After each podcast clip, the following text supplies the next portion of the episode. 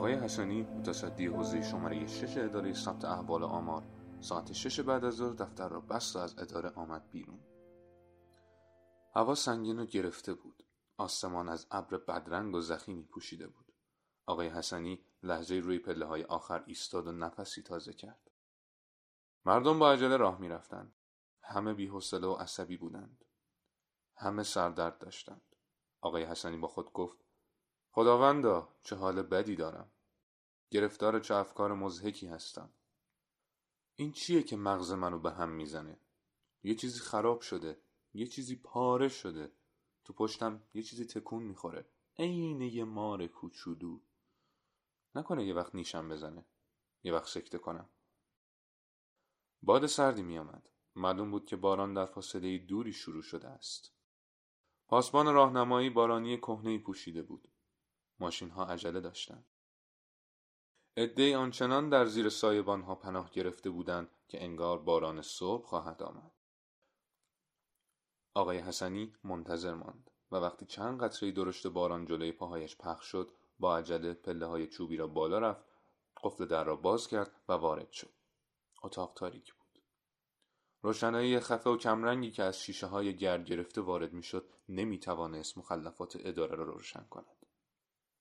اما آقای حسنی به روشنایی احتیاج نداشت. آقای حسنی همیشه در تاریکی لولیده بود. آقای حسنی از تاریکی خوشش می آمد. در تاریکی راحت تر بود. در تاریکی آسان تر می دید و تا وارد شد دست درست کرد و چتر کهنه وصل خوردهش را از میخ کنار در برداشت و در را قفل کرد.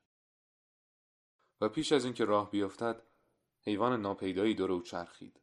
آقای حسنی چترش را بالا برد. خیلی وقتا شده بود که در تاریکی راه پله ها چتر او را گرفته بودند و رها نمی کردند. آقای حسنی از آن موجود ناپیدا وحشتی نداشت. نمی‌خواست چترش را از دست بدهد. در حالی که از سطح های آشغال فاصله گرفته بود پله ها را پایین آمد. بیرون از باران خبری نبود. ابرهای تیره روی هم انباشته می شدند و آن چند چکه اول هم خشک شده بود. آقای حسنی چتر را روی بازو آویخت و برای خرید به طرف بازارچه انتهای خیابان راه افتاد. بیان که دست به جیب بکند و صورت مایحتاج روزانه را که زنش داده بود بیرون بکشد می‌دانست که قند و لوبیا و گوشت و یک کیلو آرد و شکر و قرقره مشکی و قرقره سفید و سیگار و سیب باید بخرد و کفش های پسرش را از پین دوز بگیرد آقای حسنی خوش داشت که از اصناف دوروبر اداره خرید بکند در آن حدود بیشتر می شناختندش. برای هر کدام از آنها سالی چند بار رونوشت شناسنامه صادر کرده بود و اعتقاد داشت که هیچ وقت کلاه سرش نمی‌گذارند. بدون خیال پیچ خیابان رو پیچید و وارد بازارچه شد. خاروبار فروشی قند و لوبیا و سیگار و آرد را برایش تهیه دیده بود. همه را گرفت و بعد وارد قصابی روبرو شد. سلام علیک گرمی با قصاب کرد و گوشت خرید و از آن طرف بازارچه بیرون آمد. کنار پیاده رو روی چرخ میوه فروشی سیب های خوشرنگی چیده بودند. پاکت میوه را که زد زیر بغل برای گرفتن کفش های پسرش لازم بود که از کوچه تنگ و تاریکی بگذرد تا به کفاشی دم حمام برسد. هوا تیرو گرفته بود و بوی باران شنیده می‌شد. دکان کفاشی نیمه تاریک بود. و کفاش که کنار چراغ گرد سوزش مشغول سوزن زدن بود تا آقای حسنی را دید کارش را زمین گذاشت و بلند شد و گفت کفشا حاضر آقای رئیس. تخت هم انداختم. کفشا را پایین آورد و جلوی چراغ گرفت. بعد توی کاغذی پیچید و گذاشت جلوی آقای حسنی. آقای حسنی که می‌خواست راه بیفتد کفاش گفت پریموس روشن رئیس اگه عجله نداری فوری چایی دم کنم. آقای حسنی گفت ممنون. انشالله یه روز دیگه. باید بروم. بار و بندیلم زیاده و میترسم بارون بزنه. از کفاشی که آمد بیرون باران شروع شده بود. دانه های درشتی روی آسفالت خیابان میافتاد و باد سردی که بر کف خیابان میوزید خبر از یک رگبار شدید میده آقای حسنی قدم ها را تند ولی رگبار امان نداد و باران سیلاسا باریدن می‌گرفت آقای حسنی خود را به حاشیه دیوار کشید و یک مرتبه متوجه شد که چتر قدیمیش را جا گذاشته است. باران به شدتی میرید که آقای حسنی بسته ها را روی بازو جابجا کرد و در حال دو خود را به مغازه کفاشی رساند. در را نیمه باز کرد و پرسید محمد آقا چتر من اینجا جا مونده؟ دوست که داشت به پریموس باد می‌زد گفت نه رئیس شما چتر نداشتید. چطور نداشتم؟ از اداره که میومدم بیرون ورداشتمش. لابد یه جای دیگه مونده. مرد شور این هوش و حواس منو ببره. با قدم های بلند در حالی که خود را از حاشیه دیوار جلو می‌کشید وارد بازارچه شد؟ دم مغازه خاروبار فروشی که رسید با صدای بلند گفت حاجی آقا چتر بنده خدمت شما نمونده. نه قربونت برم. ما چتر رو می‌خوایم چه کار؟ وارد قصابی شده با دلشوره پرسید اکبر آقا چتر بنده چتر جنابالی آره نیم ساعت پیش تو مغازه شما جا گذاشتم. قصاب دور بر مغازه رو نگاه کرد و گفت والا من که اینجا چتری نمی‌بینم. شاید اصلا نداشتین. نداشتم؟ من چتر نداشتم؟ لحظه بعد روبروی خرازی فروش ظاهر شد. جناب آقا چتر بنده چتر شما؟ فکر نمی کنین مغازه شما جا مونده؟ سرکار شما که اینجا تشریف نیاوردید. با وجود این شاید اینجا باشه. یعنی ممکنه خود چت تشریف آورده باشه. اگه ممکنه هم یه نگاهی بکنید. چشم چشم. فرازی فروش توی ویترین و لای قفسه ها را نگاه کرد و گفت به نظرم یه جای دیگه رفته. آقای حسنی دماغ آمد بیرون. با عجله راه افتاد. حالا که جای دیگر رفته چاره ای ندارد و باید بدون چتر به خانه برد خیابان شلوغ بود. باران به شدت میبارید.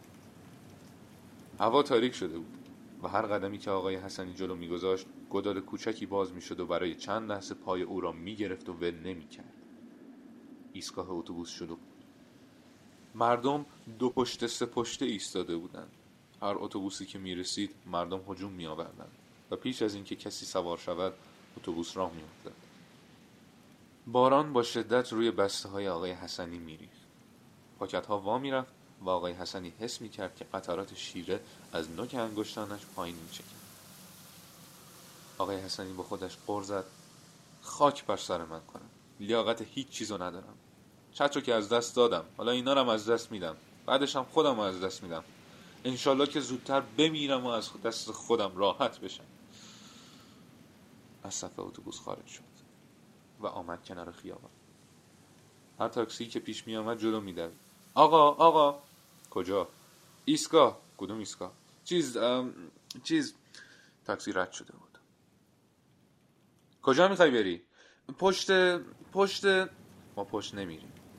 تاکسی ناپدید می‌شد ممکنه بنده رو برسونید؟ کجا؟ خونمون خونتون کجاست؟ زیاد دور نیست. پشت خزانه. زکی. چاره دیگری نبود. آقای حسنی پای پیاده راه افتاد. با اراده قوی خود را به سیلاب زد. باران باران بی پدر مادر آقای حسنی را خیس و سنگین کرده بود. آقای حسنی با سماجت باور نکردنی حاضر نبود توده خمیری باد کرده را که در آغوش داشت به هیچ صورتی از دست بدهد. مقابل خانه که رسید دیگر نای آن را نداشت که روپا بیستد. چند لگت به در کوبید و به دیوار تکیه کرد تا نفسی تازه کند. آنگاه خشمگین کوبه در را به صدا درآورد. لحظه بعد صدای پایی شنیده شد که دوان دوان پشت در آمد. کیه؟ کیه؟ واکن. زنش که فانوسی به دست داشت در را نیمه باز کرد و تا آقای حسنی را شناخت چند قدم عقب رفت. اوا چی شده؟ چته؟ چرا اینجوری شدی؟ این چه ریختی پیدا کردی؟ چراغا روشن نیست؟ از ظهر برق رفته چه اتفاقی افتاده؟ زمین خوردی؟ آقای حسنی وارد شد و همچنان که بسته ها را در آغوش داشت گفت ماشین نبود تاکسی نبود هیچکی سوارم نکرد دارم میمیرم همش رو پیاده اومدم باران پدرم رو در آورده چترم رو زدن دزدیدن زیر بارون موندم زیر گل موندم خیس شدم خسته شدم بیچاره شدم و اشک چشمایش را پر کرد. اما زن آقای حسنی بیان که حرفی بزند جلو آمد و فانوس را بالا گرفت و بسته ها را زیر نگاه متعجب شوهرش جابجا کرد. چتر روی بازوی آقای حسنی نمایان شد.